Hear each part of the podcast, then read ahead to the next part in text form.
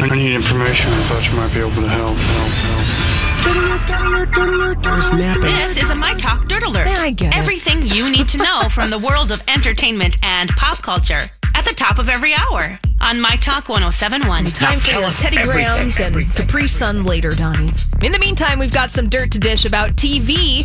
HBO's renewed Euphoria for a second season, and according to HBO, the series is the youngest skewing drama series on the network's digital platforms. And the series premiere has already delivered over 5.5 viewers across all the platforms, so they're trying to go for the youth demographic there.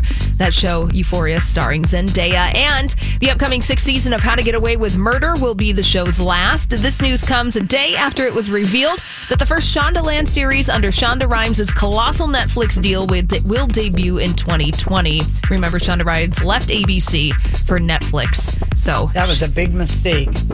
for ABC to let her go. ABC to let oh, Shonda go. I know. Huge. Huge mistake.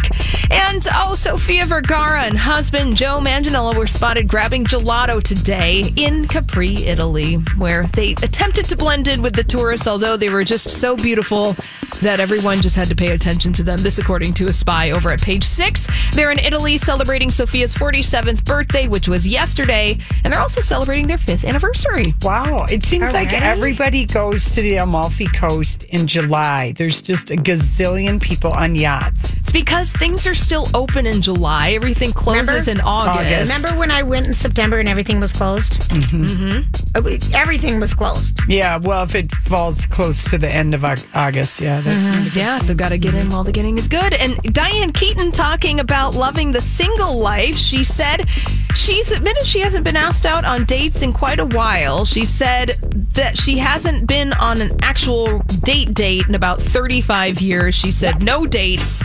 She has a lot of male friends and a lot of friends, but no dates. That's since she was 38 years old, you guys. What? Yeah. That's a long. Oh, that's just not right. I hope she has lovers at hotels that she, I don't know, know. Visits and sees. Well, a girl's got to eat, Julia. Well, I understand that, but I don't know if she's eating.